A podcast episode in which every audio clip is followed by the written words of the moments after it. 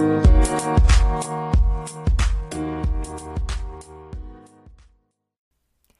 guys, as coders and billers, we get it. Healthcare compliance can be a hassle, inconvenient, and a headache that never goes away. That's why they developed EpiCompliance, an easy to use software that helps you stay up to date and on track with ever changing requirements of healthcare compliance. This cloud based software covers HIPAA, privacy and security, OSHA, and the ACA OIG Medicare Waste, Fraud, and Abuse compliance requirements.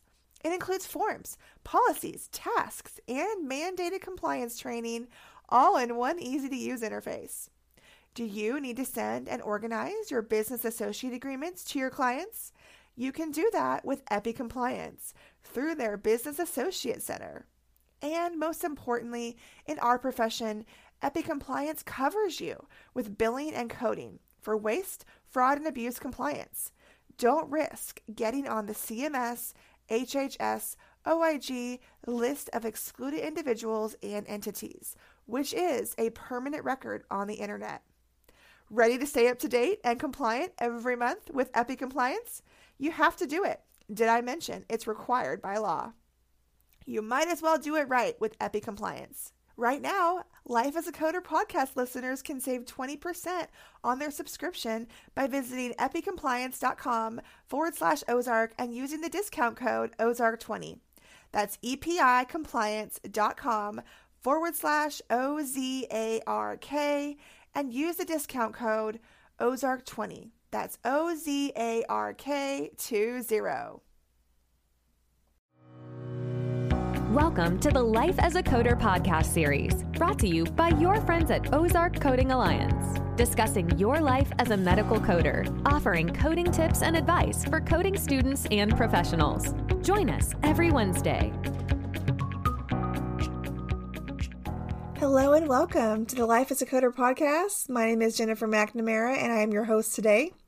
Our program is brought to you from your friends at Ozark Coding Alliance, and our goal is to bring you timely industry topics in the field of health information management as well as tips for work life balance. If you're a first time listener, we thank you for listening today. And if you like what you hear, please hit the subscribe button or follow us wherever you get your podcasts. Remember, you can earn CEUs for becoming a member at our Patreon squad. So go to patreon.com slash life as a coder and check out our different uh, levels of membership so you can earn CEUs at a low cost and stay active as a coder. Our disclaimer is always is that our podcast is not to be taken as legal or professional advice. Our podcasts are based on our years of experience in the coding and billing industry, and our goal is to share with you what we've learned and why we love this industry. And as a reminder, we do talk about uh, CPT AMA codes. So CPT is copyrighted by the American Medical Association, and we are licensed uh, to offer curriculum uh, for their code set. So today I wanted to talk about one of my favorite topics when it comes to coding, and it's something I get asked a lot. Yes, we are going to talk about spine coding, and I am a lover of orthopedic spine. I've been an ortho coder for a long time. I've also had experience coding for the spine, and of course, I love all the ins and outs. Uh, when I think about the coding aspects and then the anatomy, I love looking into the billing and the denials. I know I'm weird. Why would she like denials? I love working denials. I like fixing things. So if you have that kind of brain where you like to look at a problem and figure out what's wrong with it and fix it, that is my my my love, right? But of course, it's always beneficial to figure out what to do first and to not create those denials, right? So we're going to talk about that. What can we do ahead of time and learn before we have to build these things so we don't create denials unnecessarily. There are going to be times where we have to, of course, look at the documentation and we, we know we got, did it right, but the payer disagrees. So we have to kind of go back and forth and look, okay, do I have enough information in my documentation to support the use of these codes together? Um, do I have enough for this modifier and, and so forth? So those are things that you, you can you can think about. But let's talk about uh, several things today. Actually, I want to talk about anatomy first because when it comes to the spine, anatomy is so crucial, you guys. You have to know where you are. Um, you have to know your diagnosis. Uh, diagnosis really drives the bus with a lot of these because if you notice whether you're billing in the surgery section um, for uh, orthopedics, for the musculoskeletal, or you're getting into the nerves and you're looking at laminectomies, a lot of times the diagnosis really, really it makes the difference. So, basic 101 the levels of your spine. You got to know them. Cervical is the top, seven of those, one through seven, thoracic, one through 12, and then lumbar, five, and then sacrum, of course, got, uh, of course, those there. We typically look at sacrum one and two. Typically, don't get any lower than that. Um, but there, of course, we have the sacrum and then the coccyx at the very bottom. And you can see images of that. Um, you know, I'll of course upload an image um, in the show notes because I feel like it's really important that we know where to go when it comes to these levels uh, and actually visualizing them. So you have your spinal column, right? And then in between that, um, you have nerves, you have the lamina, um, you have those inverte- invertebral discs, and you have all of that stuff there to kind of cushion and support that spine. So when the body is sitting or doing something of activity level, um, you're not going to, of course, hopefully have an injury if you're, of course, lifting appropriately and you're bending not too far, but you have that cushion, right, to support um, different things that you do. So ask yourself, okay, what is the reason for the surgery? Why am I doing this? That's what we all should ask ourselves. We have to look at LCD policies, local coverage determination policies. We need to know how the physician approached the patient. Uh, when you look at some of the di- documentation um, and the code descriptions, a lot of them are based on approach. Um, actually, all of them are when it comes to arthrodesis. And yes, today we're focusing on arthrodesis procedures and how they affect when we have to build the laminectomies together. That's one of the main problems a lot of coders have is understanding the arthrodesis, the laminectomy, and then also understanding the the uh, segment versus an inverte- invertebral space, um, the uh, space between, right? So we need to know that information. Okay, then where is it? Cervical, lumbar, thoracic. And what is happening during that procedure? Those are things we have to ask ourselves, right? So think about those things when we're going through um, the process. Now, there are different elements of the procedure we have the arthrodesis itself, the fusion procedure. We have instrumentation that's used. Sometimes they may use that um, invertebral cage, right? Um, that procedure to, and then sometimes that that cage device, um, it actually has instrumentation attached to it. And then sometimes we, of course, will the physician will put instrumentation that's not attached. You have grafting. And then again, as I mentioned, you may have that laminectomy procedure that may be done for decompression, or maybe it's not done for decompression. What is the intent of that procedure? Those are all things we have to ask ourselves. So, what is the difference between a vertebral segment and a vertebral interspace, that space between, right? Well, it's just basically think about this segment, right? The vertebra itself. So you have a single bone, vertebral bone that you see on on the spine. But then you have those non-bony parts, right, that are near those vertebral bodies that have the intervertebral disc, they have um, the the cartilage, right? You have all of those other pieces that help uh, within that spinal column uh, to add that support, right?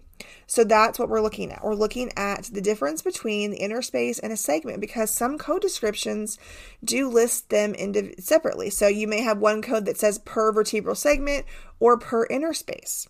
So those are things to keep in mind when you're looking at those things. And I am going to give you some examples today, but I want you to always, always, always look at your anatomy. Um, think about, visualize that anatomy um, as you're learning because it's really helpful. Do you know the difference between anterior and posterior? Lateral. These are all terms you need to know when you're looking at the approaches specifically. They may, of course, decide they're going to go at, at the patient from the front, and so they're going to do an anterior incision from the front. Or they may decide, I'm going to go through the back, I'm going to do a posterior incision. So you're going to want to look for the codes that are applied to that specific situation within this the vertebral segment that you need. Is it lumbar, sacral? Is it um, going to be thoracic? Is it going to be cervical? Uh, those are instances. And so, what is your approach? That is key. And once you know the different approaches and how they um, are, of course, done, then you can start to figure out which code you're going to go with. All right. So we're going to talk about fusions today. Um, arthrodesis is, of course, another word for that. Um, arthro meaning joint. Desis is, of course, the fusion procedure. Um, so fusions happen at, at, several parts of the body, but for the spine, um, we're talking about the arthrodesis, um, this right there in that area. Um, so you'll see definitions um, or, excuse me, diagnoses um, that are appropriate in your LCD policies. And I can't stress enough how important it is to review those and then educate your physicians. For these procedures, we need to, these are the code sets, this is what it's approved for, what they consider medically necessary. And I understand um, as a surgeon, it can be very stressful because you are the professional, you are the one deciding whether or not something's medically necessary. And so sometimes when the insurance companies come in and say, no, this is what we consider medically necessary, um, based on the information we have or the research we've done, um, we we disagree in this instance. Or maybe it is there, but it's not getting written down. And so that's another thing. You know, uh, we want to make sure that we educate our physicians. You know, I know you're doing this because you did it last time. You documented this last time. The situation isn't they're they're done for the same reason. So, is there a reason why you didn't document this time, this instance, or was this actually done?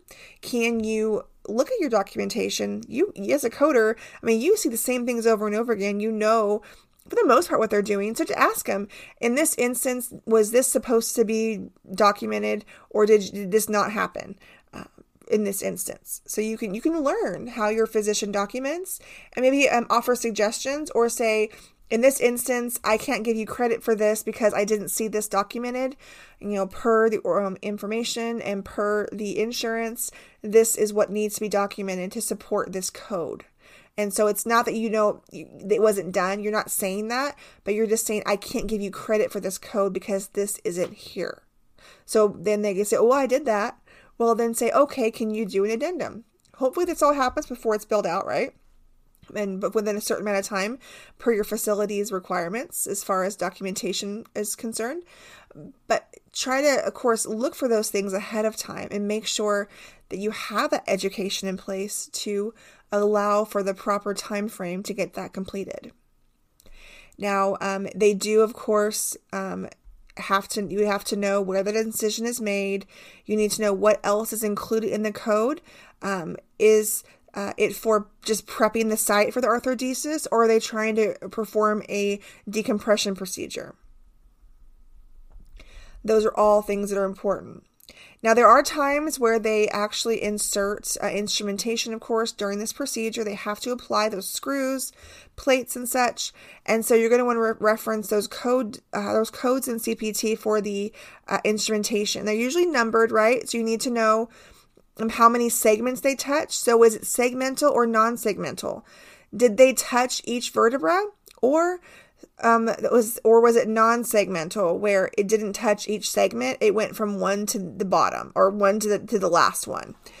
Was um, their separate segments touched or were they just from one to the to the the last one right? So think about those things. Try to visualize that and you need to know of course was it anterior or posterior instrumentation they have separate codes for that one of the things that I like to educate on is those other types of instrumentation that can have those screws or plates attached to them. So we have the codes 22853 to 22859, and these are for those interbody fusion devices. So sometimes called a cage, it's an implant, right? So it's not going to be coded by approach, right? That's not the indication they are going to be coded based on why they're being used, right? So, are you doing an interbody technique? Is there a corpectomy? Um, or is there no interbody technique being done? Think about those things. So, the definition of the 22853, for instance, is the insertion of the interbody biomechanical device, and in parentheses, it gives you examples like a synthetic cage or mesh. There's different types of uh, interbody devices, but typically you see the cage. It says with integral anterior instrumentation for device anchoring. So they might use screws or whatever and that are already attached um, when they actually insert that device at the time of a fusion or an arthrodesis. It's an interbody arthrodesis. So let's go back and look at the fusion codes themselves so we can see how we interpret this. So 22630 is an arthrodesis. It's a posterior approach, but it says posterior interbody technique. So there's going to be an interbody device, of course, inserted.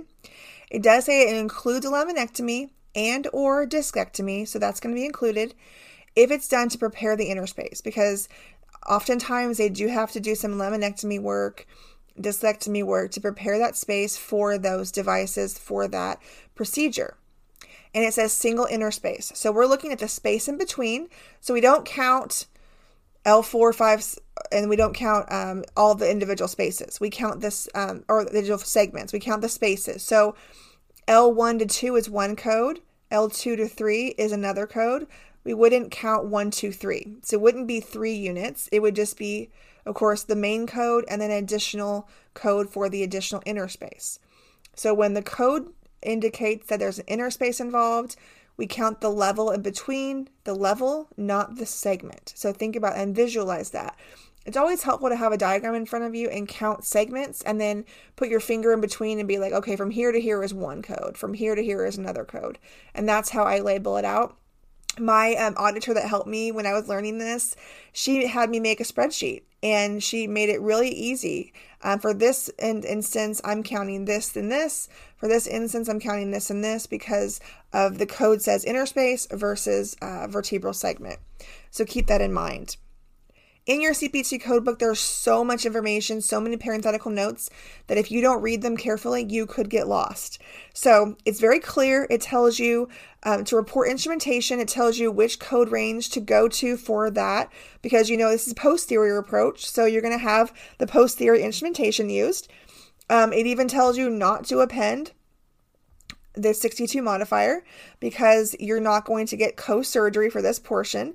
Typically, I will say it's usually the co surgeon that helps with the approach, and the other surgeon does the rest of the work. And that's usually how that co surgery is applied uh, for these spinal procedures. Sometimes one just approaches it, whether it's the anterior approach, and then maybe the, the rest of the procedure, the cage, and all the other arthrodesis work, the grafting and the instrumentation is done by the other surgeon. So there is. Uh, reasons why they don't have you put the 62 on certain things um, because it only goes with the main part of the procedure. They expect, yes, the instrumentation's going in, um, but it's an add on code. It's not going to be something you're going to get the 62 modifier for. So just keep that in mind.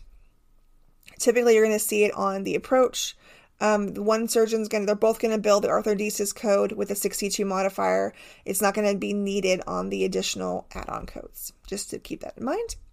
Um, and so then we go and we move on to and we talk about the grafting. And I'm going to come back to some examples, I promise. So that's just an example. The the 22630 that has an interbody technique. So that's when you would apply that 22853 code, for instance. Now, if there was grafting done, there are two different types of bone grafts that we think about. And in grafting in general, we either have autograft or allograft, right? So, autograft is, of course, those bone fragments that they take from you. So, they may take from you maybe a disc or maybe some other part of, of the spine. Or allograft is donor or synthetic. So, it's not made from you, but a donor or a synthetic um, material. And if you look at the code options, we have several types of code options for spine grafting. So it'll say for spine surgery only. So watch for those. We have the 20930, it's allograft morselized. The 3 1 is allograft structural. Um, and then we have to look at the next set, which we go and flip over to 3 6 autografts for spine. And this, of course, says local, and it kind of gives you those areas of the body where it could come from, right? It's local to the spine. So rib, spinous process, laminar fragments, and so forth. And then morselized, which of course it does say through a separate skin incision because think about there it's actually coming off of you. So they're going to give you specific instructions. Okay, if it's an autograft and it's local, it's going to come from these areas, or if it's through a separate incision, and it's morselized, right? They're going to take it from somewhere else. And then structural, it says bicortical or tricortical through separate skin or fascial incision. So it's helpful when you're looking at these definitions to understand uh, what that means. What is structural versus morselized versus local?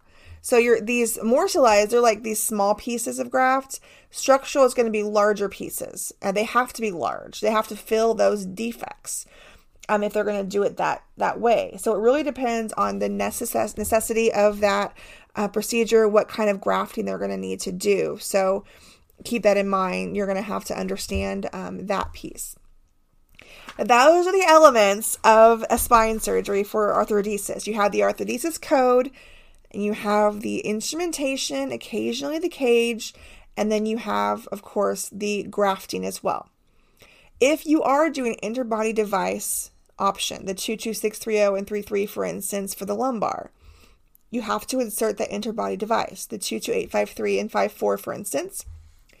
So you have to know that it is inappropriate to report your instrumentation codes at the same time as the cage codes because in the description, right, I mentioned earlier, it is part of the description that it is any attached screws or, or devices like that, instrumentation. So if it is the type you're using where you're putting instrumentation that's not attached to the cage, that's the only time it can be used. If you were to look at some of the bundles, you would see those bundled. And keep in mind, I am talking about your anterior instrumentation because if you look carefully at the description of the 22853, those codes in that area, it mentions with integral anterior instrumentation. So that code includes um, the type that has anterior instrumentation as part of the device. But you also have your posterior instrumentation, which is not bundled because it's posterior. And so it's not going to be attached, right? So think of that and what it means and what is included and what's not.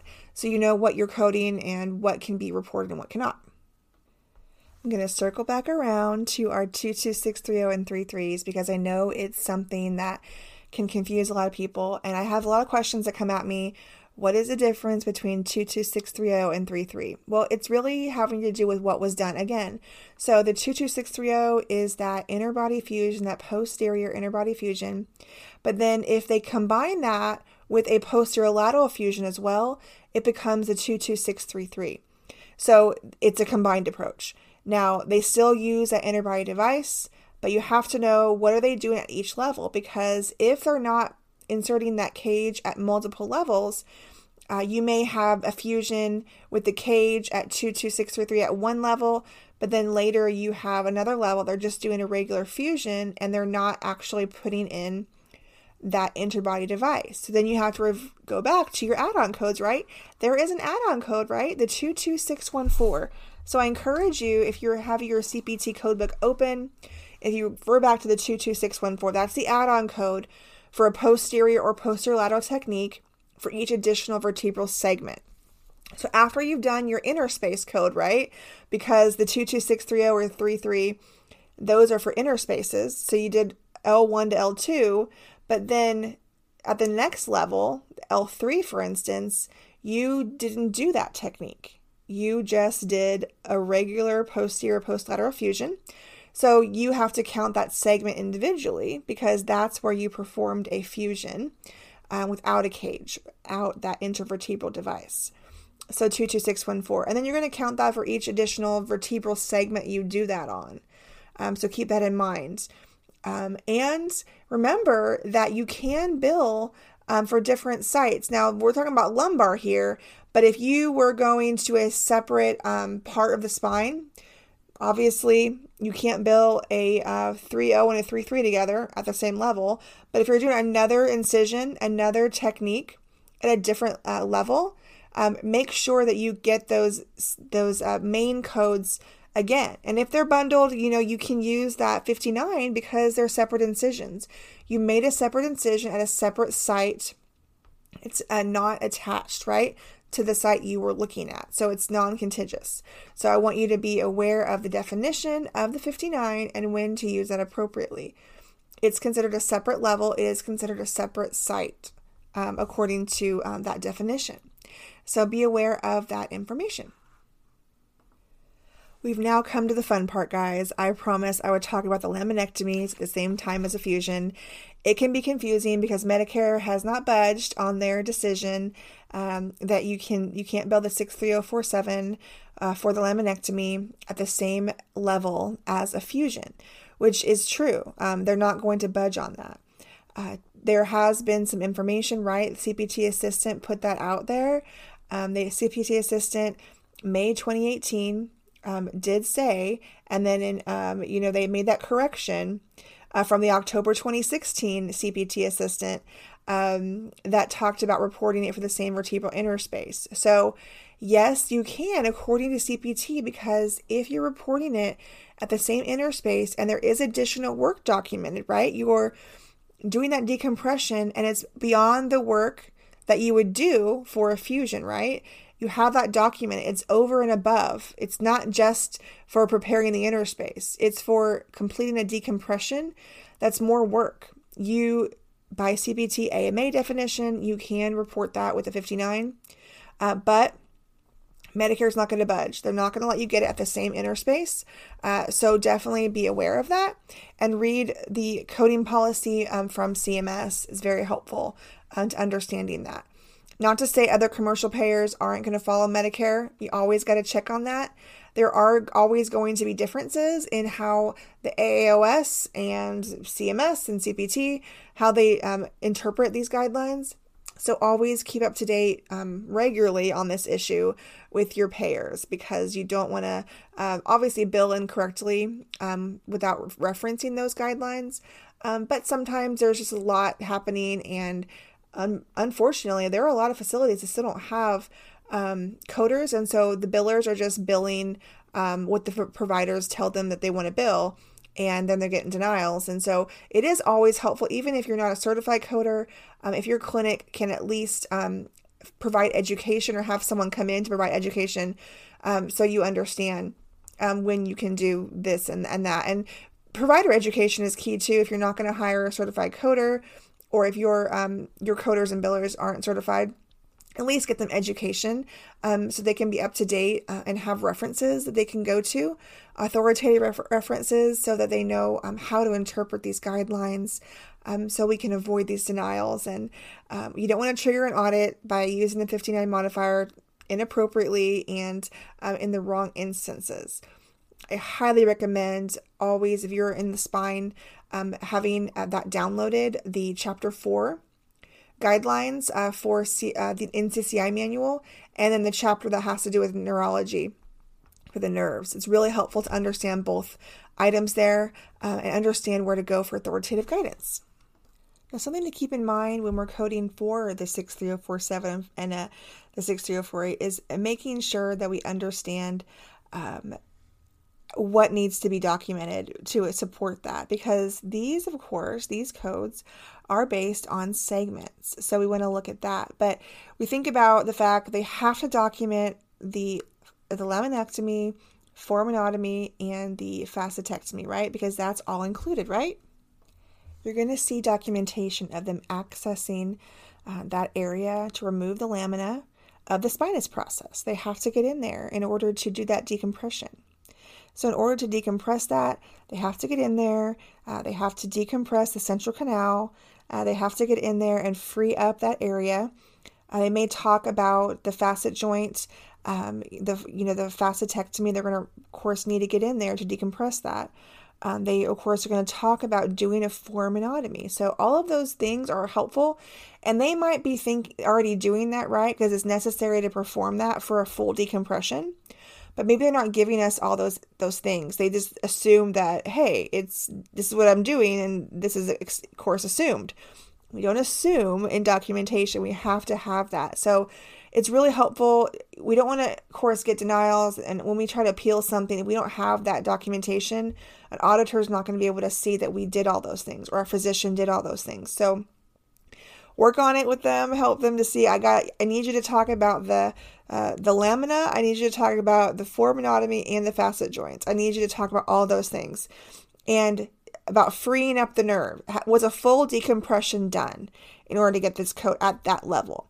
And then if they do that again at the next level, where the full decompression was done, all of those things were done, then it's 63047 and 63048 at every single level they completed that at. If they don't complete it at that next level, then think about other code options where they maybe did part of that, but it's not a full laminectomy, uh, facetectomy, and foraminotomy done. Uh, there are other codes that we can use in that section that describe maybe a lesser portion of that done at a different level. So pay attention to those items as well. So, in review, uh, think about your approach, think about your diagnosis. Uh, this particular one we just talked about, it says examples spinal or lateral stenosis. Other codes have to do with, of course, um, whether or not there was a, a disc issue. So be aware of what we can use these on. Look at your LCD policies um, know what is being done. I'm doing a fusion, so there's going to be instrumentation, there's going to be grafting. What kind of grafting am I doing? Is it autograft, allograft? Am I putting in an intervertebral device? If I am, of course, is the instrumentation anterior? Is it attached to the cage? Am I doing posterior instrumentation for a posterior interbody technique? Uh, am I doing the combined approach technique or am I just doing the posterior one? Do I have any add on codes to add that were done with different techniques? So many things to ask yourself. So it's really important to get organized. Um, I have um, thoughts of putting together some really um, great educational materials and to keep you organized. So I am working on that. Um, I really want to try to find a way to simplify this process. There's so much out there that can be helpful. Um, but when we're not organized and we don't have all these pieces together, um, it can be difficult. So that's my goal um, is to put together some of these these uh, guides and and helpful references to help you visualize these things. Um, but of course, that's something that I'm, I'm thinking of and our team was working on. Um, so hopefully, in the coming months and into 2022, you'll see a lot of that uh, being brought out and available for purchase. And of course, uh, please watch out for our updates we talked about re- recently, right? Our upcoming orthopedic conference in 2022, where we're going to talk about all things orthopedics. We're going to have some great presenters. CEUs are going to be offered, live giveaways as always, and we are on the hunt for sponsors. If you want to sponsor our event, if your facility or your physicians want to sponsor, please let us know. We're, we're super excited to present again this next year for orthopedic uh, information and offer any updates. Uh, we're going to have an evaluation and management section specifically on um, examples of interpreting the MDM, the risk, all of the, the problems and the data, all of that for orthopedics. We're going to have pain management. We're going to have all the ins and outs the hands, the feet, the shoulders, the hips, the, the knees. Um, the uh, arthroscopy, the open procedures, as much as we can offer you uh, to help you understand orthopedics. So I hope you can join us for that. Uh, I do want to uh, give you a little bit about PCS because I know some of you out there listening are facility coders. Maybe you're studying for your certified coding specialist exam with the AHIMA. And that's maybe an area that you were just struggling with understanding. So let's talk about coding for the spine uh, for the inpatient procedures. As we know with PCS, we have different, of course, characters. The most important character, as we know, is the root operation, right? That's that third character, so important. And so when it comes to the fusion procedures, there is a root operation for fusion, right? That's what we expect it to be. So you got to know, of course, your first part, right? Medical and surgical is, of course, the zero. And then we have to have our body system. You know, we have to know where they're at, right? Um, are it going to be on the joints, um, not the bones, or the vertebra? So you have to know that. Remember, in orthopedics, you have the upper joints and lower joint body systems. So you need to understand that. Now, the body part value for specific joints that are being fused is, of course, found in those tables in PCS that we know. Um, when you look at that table, you're going to see the number for maybe the lumbar vertebral joint, or you're going to see um, other items there as well. You're going to have your qualifiers. Remember, you have to have the qualifiers um, in there, especially for your approaches. Um, so, for the qualifier values, Um, there's going to be values uh, for an anterior approach, a posterior approach, and so forth. Now, I know when we think about approaches in CPT, we think anterior, posterior. And so when we look at the character five for the approach, we might think it should be there, right? But when we look in our tables, it gives us open percutaneous and percutaneous endoscopic. Because remember, the approaches in PCS don't change. You always have the same ones. There, we have those, it, it's for consistency, right? But the qualifiers will change for these spine procedures. So that's where we find the specific approach that they used to access the spine. And so that's where you're going to see those qualifiers, your seventh character. Um, and then remember, we're not going to have necessarily a bunch of procedures to report like we do in CPT. So that's why the device character. What does the device do? It tells you what you're leaving in the body. What are we leaving in? Grafting material. So we have autologous tissue, synthetic substitute, or non autologous um, tissue, which will be, of course, um, your um, allograft, right? Non autologous or autologous. Now, maybe we're leaving in an internal fixation device. Maybe it's a different type of fusion we're doing. So, are we doing spine fusion or what type of fusion are we doing? And you'll see in some of those, it mentions uh, the cervical, uh, thoracic, thorac- thoracolumbar, and then the lumbar. So it gets even uh, further down there, right? So um, it separates them out because it wants to know how many joints are you doing this on. Um, is it two to seven, eight or more? Uh, when it comes to the thoracic, because we have 12, right? So they want to know how many we're doing. So that comes into play. So always make sure we're aware of that. And I'll back up a little bit. When I was talking about those, uh, the body system, I wanted to re- remind you when it comes to the upper joints, you're going to see upper joints and then you're going to see lower joints. So if you're looking for the lumbar, you're going to be looking in the lower joints. It's considered um, because of where it sits on the body. It's of course past that point where it's considered an, an upper part of the body.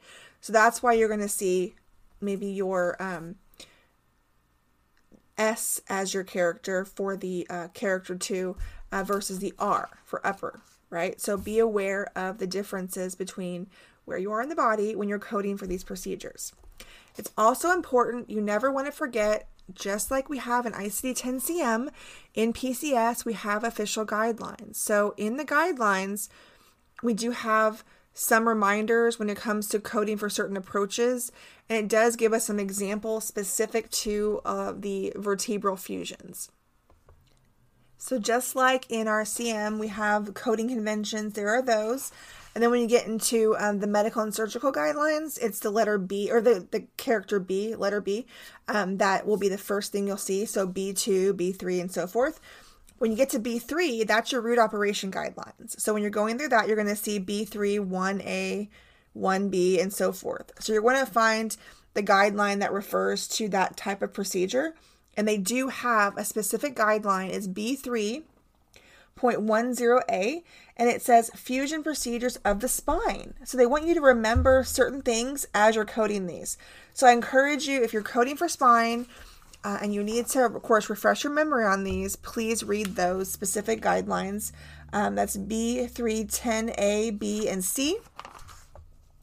Uh, and that will give you some examples. So they do tell us, of course, um, the body part coded for a spinal procedure of the vertebral joint that's rendered immobile by a spinal fusion procedure is classified by the level of the spine, right?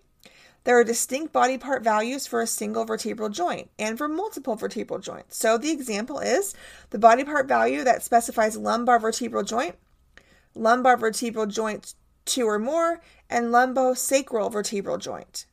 So we need to know, they want to know how many because remember, we don't have um, you know, separate codes that we're using, add on codes like we do in uh, CPT. So we have to tell them everything that we can in one code. So that's why we're trying to fill the gaps, put the data in, plug it in where it goes. If multiple vertebral joints are fused, a separate procedure is coded for each vertebral joint that are use a different device and or qualifier. So if we have to go out of that, right, we have done all we could to get in that one code what was done. Um, we're going to tell them we did this many. Um, but sometimes there are some, course, uh, that we have to do separate codes for.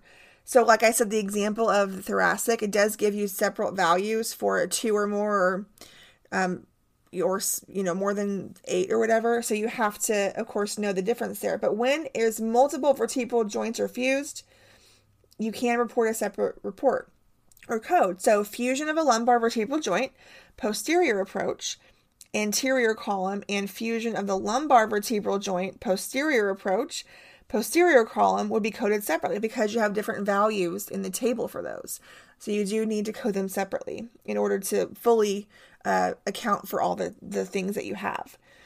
And then if there's a combination of devices and materials that are often used, so it says if an interbody fusion device is used to render that immobile, um, the procedure is coded with the device value interbody fusion. If a bone graft is the only device used, um, then you're going to code that as non autologous, right? Or autologous.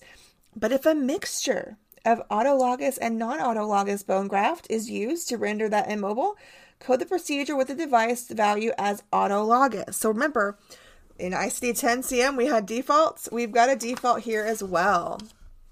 Gives you an example of a fusion of a vertebral joint that uses a cage style interbody fusion device containing morselized bone graft. That would be coded to the device interbody fusion.